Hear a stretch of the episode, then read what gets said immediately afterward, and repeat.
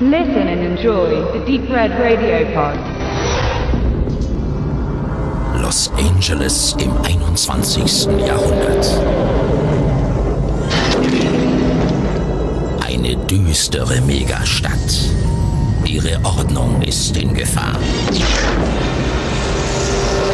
Replikanten kommen auf die Erde.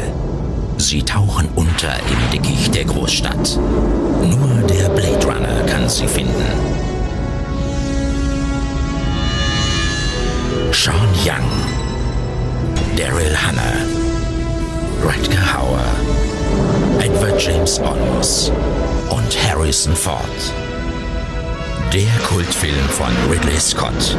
Ein atemberaubendes Abenteuer.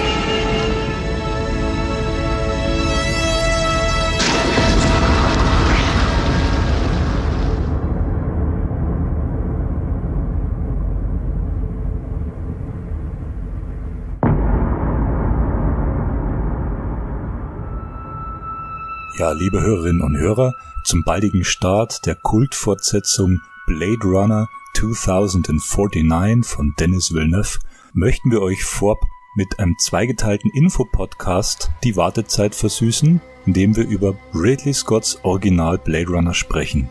Ich verweise hierbei auf meine im Jahr 2012 im Korean Verlag erschienene Arbeit Zeitebenen in Ridley Scotts Blade Runner, die seit deren Erscheinen im Korean Verlag in der Enzyklopädie des fantastischen Films auch erfreulicherweise im deutschen Wikipedia-Eintrag permanent unter Sekundärliteratur geführt wird. Also bei einem weiteren Bedarf inklusive Fußnoten, Grafiken und wissenschaftlichen Querverweisen kann ich jedem die Lektüre ans Herz legen. Im Fluss der Zeit, die Entstehung von Blade Runner. Einflüsse der Literatur und des Films. 1975 erhielt Drehbuchautor Hampton Fancher die Möglichkeit, einen Roman von Philip K. Dick neu zu artikulieren. Mit seiner Fassung von Do Androids Dream of Electric Sheep aus dem Jahre 1968 erreichte Fancher nach einer Verzögerung von über fünf Jahren endlich ein Studio, Warner Brothers, mit Produzent Michael Dealey und mit Ridley Scott einen versierten Regisseur, der sich zu dieser Zeit gerade mit Alien 79 erfolgreich im Science-Fiction-Genre etabliert hatte.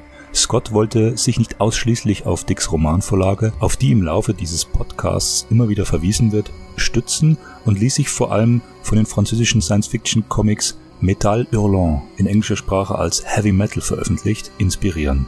Der in diesen Comics dargestellte düstere Look einer futuristischen, zum großen Teil urbanen Welt legte den Grundstein für die ästhetische Ebene des Films. Eine weitere einflussreiche Vorlage stellt die von Autor John Wagner und Zeichner Carlos Esquerra kreierte Welt der Comicfigur Judge Dredd dar. Als Bestandteil der Anthologie 2000 AD wurde Judge Dredd ab 1977 zu einer der stilprägendsten Science-Fiction-Comicserien weltweit. Die Geschichten spielen Anfang des 22. Jahrhunderts Schauplätze sind die fiktiven amerikanischen Städte Megacity One, Megacity Two und Texas City, die von mehreren hundert Millionen Menschen bevölkert werden, die nach etlichen Naturkatastrophen aus dem verseuchten Zwischenland, genannt verdammte Erde, entflohen sind, um sich nunmehr in die Obhut der künstlichen Welt zu begeben. Ab den 1980er Jahren bekam die Figur ihre eigenen Veröffentlichungen, vorrangig das Judge Dredd Magazine und diverse Graphic Novels. Zusätzlich zu Hampton Fancher wurde David Peoples als weiterer Drehbuchautor engagiert, dessen ideenreiche Mitarbeit sehr zum finalen Gesamtkonzept des Films beitrug, wobei sich das Skript spätestens ab diesem Zeitpunkt stark von seiner ursprünglichen Version absetzte.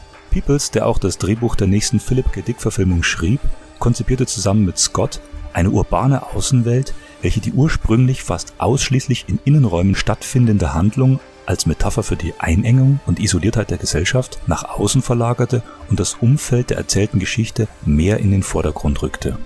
Im Gegensatz zu Dicks postapokalyptischer Welt, deren Ursache nie detailliert beschrieben und deren Ausmaß im Roman oft metaphorisch bleibt, avanciert die Stadt der Zukunft in Scotts Thriller zum Handlungsträger, der die Bewegungen und Motivationen der Figuren um Dimensionen erweitert. Auch stellt Blade Runner als erste Philip K. Dick Verfilmung überhaupt eine Symbiose verschiedener Erzählelemente seiner Geschichten und Kurzgeschichten dar, wobei der Vollständigkeit halber zu sagen ist, dass es auch Dick selbst war, der immer wieder Ideen und Einzelheiten seiner bisherigen Stories weiterentwickelte und in einen neuen Kontext übertrug, sodass auch bei ihm bereits Überschneidungen festzustellen sind. Beispiele hierfür wären technologische Entwicklung als Erweiterung des menschlichen Bewusstseins, Erinnerung als narratives Hauptmotiv oder die generelle Frage nach Menschlichkeit.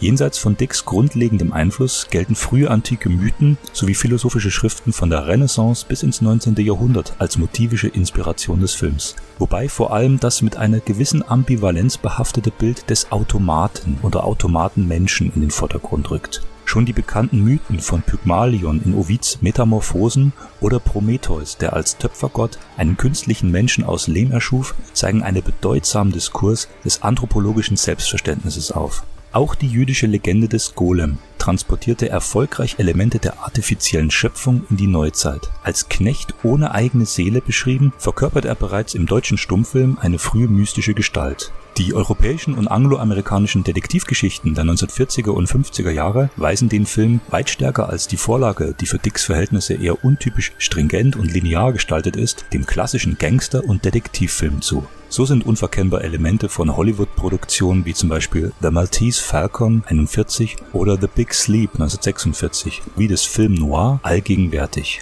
Selbstverständlich lässt sich Blade Runner mit seiner erklärten visuellen Richtung als effektvoller Science-Fiction-Thriller charakterisieren, der in der Tradition von Filmen wie Solent Green, Silent Running oder 2001 Space Odyssey und letztlich auch Star Wars steht, ab dessen überaus erfolgreicher Kinoauswertung die Budgets für Science-Fiction-Filme in Hollywood erheblich gesteigert wurden. Als Übergangsargument zum folgenden Kapitelpunkt stellt Metropolis wohl das wichtigste Standardwerk des urbanen Science-Fiction-Films überhaupt dar, dessen visuelle und thematische Hauptmotive, besonders die Erschaffung des künstlichen Menschen und das von Maschinen dominierte Bild der Megastadt vorrangig in Blade Runner rethematisiert werden.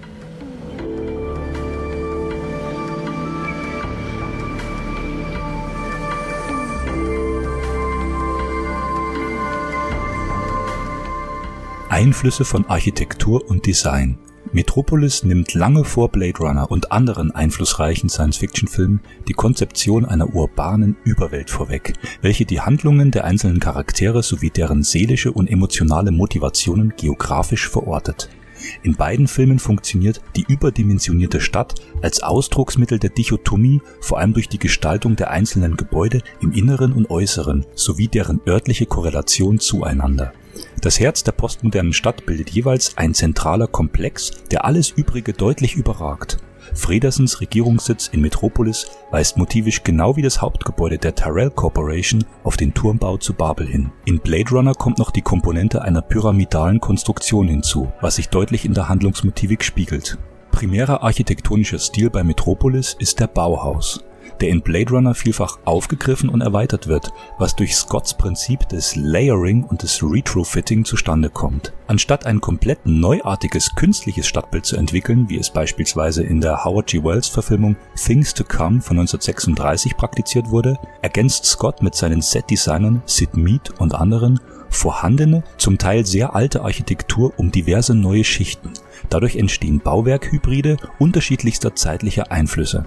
Scott betont, dass diese Gestaltungsform der gegenwärtigen Wohnungs- und Gebäudegestaltung am nächsten kommt, da mit voranschreitender Zeit immer weniger finanzielle und räumliche Möglichkeiten auf der Welt vorhanden seien, um gänzlich neue Objekte zu errichten dieses Schichtungsprinzip, auch genannt Bricolage, geht über die reine Gestaltung der Architektur hinaus. Das gesamte Sichtbare im Film, das Bild in der Kadrage, wird aus verschiedensten visuellen Merkmalen zusammengesetzt. Und so erlebt der Zuschauer in Blade Runner eine Zeitreise. Frühe Modeerscheinungen werden mit futuristischen kombiniert, traditionelle Gestaltungsformen um neue erweitert. Das Ergebnis zieht den Betrachter in eine faszinierende künstliche Welt, in der sein Bewusstsein um räumliche und zeitliche Dimensionen erweitert wird. Kommen wir kurz zur Differenzierung zeitlicher Wahrnehmung in Ridley Scotts Blade Runner. Es geht um die Spielzeit. Wir nennen sie Future Noir. Los Angeles, November 2019. Diese Ort- und Zeitangabe platzieren Scott und sein Cutter Terry Rawlings vor das allererste Filmbild von Blade Runner und transportieren den Zuschauer in den darauf folgenden Establishing Shots der Stadtbilder in eine zukünftige Zeit. Fast in völlige natürliche Dunkelheit gehüllt offenbart sich dem Betrachter ein elektrisches Lichteruniversum, welches die Grenze von urbaner Architektur und sichtbarem Bildhorizont verschwimmen lässt. Durch die Verbindung von zeitlichen Angaben dieser Art, welche im Laufe des Films immer wieder erwähnt werden, und den damit assoziierten Bildern, versetzen die Filmemacher den Betrachter in einen spezifischen zeitlichen Rezeptionszustand. Wodurch vor allem zwei an sich gegensätzliche, sich aber gegenseitig nicht ausschließende Tatsachen realisiert werden sollen. Einmal kann der Betrachter das ihm präsentierte filmische Szenario zeitlich einordnen. Er kann sich also zeitlich orientieren. Des Weiteren besteht die Faszination eines Science-Fiction-Films wie Blade Runner gerade darin, den Zuschauer in eine zukünftige, also zuerst überhaupt nicht greifbare Welt zu katapultieren und ihn mit futuristischen, noch nicht realisierbaren Elementen zu konfrontieren. Auf diese Weise erscheint die im Film dargestellte Welt wie ein abenteuerliches Umfeld, dessen ethologische und zeitliche Muster unbekannt sind und erst im weiteren Verlauf ergründbar gemacht werden. Desorientierung wird zu einem narrativen Hauptprinzip des Films. Durch die auffällige Inszenierung von der ersten Szene an wird die futuristische Stadt Los Angeles in Scotts Spielfilm nachhaltig als Hauptdarsteller etabliert. Sie wird immer wieder als düsterer, vibrierender Kosmos demonstriert, gleich einem Hybrid aus neonfarbener Technik und bebenden Menschenmassen. Die Szene, in der uns die von Harrison Ford gespielte Hauptfigur Rick Deckard vorgestellt wird, beginnt mit zwei Totalen, die zuerst wieder die düstere Metropole aus sich verringernder Ansichtshöhe präsentiert Darauf folgt eine nach unten ausgerichtete Kranfahrt, die das Nachtleben des Stadtteils in leichter Vogelperspektive einfängt und sich weiter durch ein Dickicht aus verregneter, lärmerfüllter und von greller Neonreklame durchleuchteter Luft schlägt, bis die Kamera nach etlichen Passanten auf Augenhöhe mit Deckard zum Ruhestand kommt. Im weiteren Verlauf dieser völlig auf die Hauptfigur zugeschnittenen Sequenz bleibt immer auch die Bewegung der Menschen im Hintergrund und die gesamte zuvor beschriebene urbane Atmosphäre spürbar. Schon bald erfährt der Zuschauer die Aufgabe, die Decker zuteil wird. Auffinden und Töten der Replikanten, Retirement genannt im Film. Dabei ist wichtig, wie gezielt in Blade Runner Information übermittelt wird. Zeitgenössische Kritiker waren dem Film oft vor, inhaltsarm und auf bloße visuelle Oberflächlichkeit bedacht zu sein. Schon die ersten zehn Minuten geben eine Fülle an Handlungsverläufen und Charaktereigenschaften preis. Beim Einweisungsgespräch mit seinem Vorgesetzten Bryant wird der Blade Runner gemeinsam mit dem Zuschauer innerhalb von Sekunden mit grundlegenden, für die weitere Erzählung signifikanten Daten vertraut gemacht. Deckard steht ab dem Zeitpunkt der Auftragsannahme unter permanentem terminlichen Stress. Fünf Tage bleiben ihm für die Erledigung des Jobs, also ein Tag pro Objekt. Danach, so meint Bryant, wird es der Gruppe aufständischer Replikanten gelungen sein, sich in die Führungsebene der Tyrell Corporation einzuschleusen. Sein Vorgehen wird von seinem Vorgesetzten allzeit überwacht sein Zeitfenster streng kontrolliert, vor allem von dem scheinbar omnipräsenten Gav, gespielt von Edward James Olmos, der ihm oft aus dem Hintergrund begegnet, einmal auch begleitet und sukzessiv immer mehr Einzelheiten über das Vorhaben preisgibt. Wenn Decker die Jagd auf die fliehende Replikantin Zora, gespielt von Joanna Cassidy, macht, wird die nächtliche Fußgängerzone zu einem Irrgarten aus vorbeiziehenden Personen, leuchtenden Verkehrssymbolen und akustischen Signalen. Der Zuschauer verliert sich mit ihm in einem Strom aus Bewegung und Gestalten. Oft nimmt die Kamera dabei seinen Point of View ein, um die von Hektik umschlossene Suche zu verstärken. Das Gesehene verschmilzt mit dem Betrachter auf audiovisueller Ebene zu einem Konglomerat aus bewegten Bildern und reißt ihm in einen Strudel anderer Zeit. Er erlaubt dem Zuschauer nicht alles zu erfassen, sondern spült ihn wie die orientierungslose Hauptfigur durch die wabende Menge, der Ausgang der Situation bleibt lange ungewiss. Die bereits erwähnten Establishing-Shots der Stadtbilder zu Beginn des Films prophezeien ein düsteres apokalyptisches Szenario. Als Refugium elektrischen Lichts und sprühender Feuerbälle widersetzt sich das urbane Universum der totalen Dunkelheit. Das Wechselspiel von Licht und Dunkelheit im Low-Key-Style zieht sich als visuelles Hauptmotiv durch den gesamten Film und ist sichtbarstes Einflussmerkmal des Expressionismus und des Film Noir. Scott und Cutter Terry Rawlings schneiden zwischen die voranschreitenden, immer enger kadrierten Verortungseinstellungen, Continuity-Schnitt, wiederholten Nahaufnahmen eines selbstrepräsentativen Auges im bildfüllenden Format. Die Einführung des Auges als visuelles Hauptmotiv des Films rechtfertigt verschiedene Interpretationen der gesamten Anfangssequenz. Zum einen erfüllt das Auge eine bezeugende Funktion. Es repräsentiert als Beobachter des gezeigten Stadtbilds gewissermaßen einen Zeugen des futuristischen Zeitbilds. Der Wechselschnitt zwischen seiner direkten Ansicht und dem Stadtbild, welches wiederum auf der Oberfläche des Auges reflektiert wird, lassen darüber hinaus die Identifikation des Zuschauers mit dem Gesehenen zu. Brigitte Desalm nennt diesen Auftakt ein Schöpfungspräludium von dem der menschliche Blick ausgeschlossen sei. Das Auge, so sagt sie, sei ein göttliches. Des Weiteren spricht Scott in seinem Audiokommentar die Eigenschaft des bildfüllenden Auges als überwachendes Element an. Zu der Zeit, in der Blade Runner spielt, wird die Welt von gerade einer totalitären Instanz kontrolliert. Das Auge repräsentiert The Eye of George Orwell und reflektiert den industriellen Imperialismus. In diesem Kontext stellt Dr. Alden Tyrell, gespielt von Joe Turkel, sowohl im Roman als auch im Film die Schlüsselfigur dar. Als Gründer und alleiniger Inhaber der Tyrell Corporation wird er als genialer Einstein der Genetiker beschrieben und herrscht über die von ihm erschaffenen Lebensformen.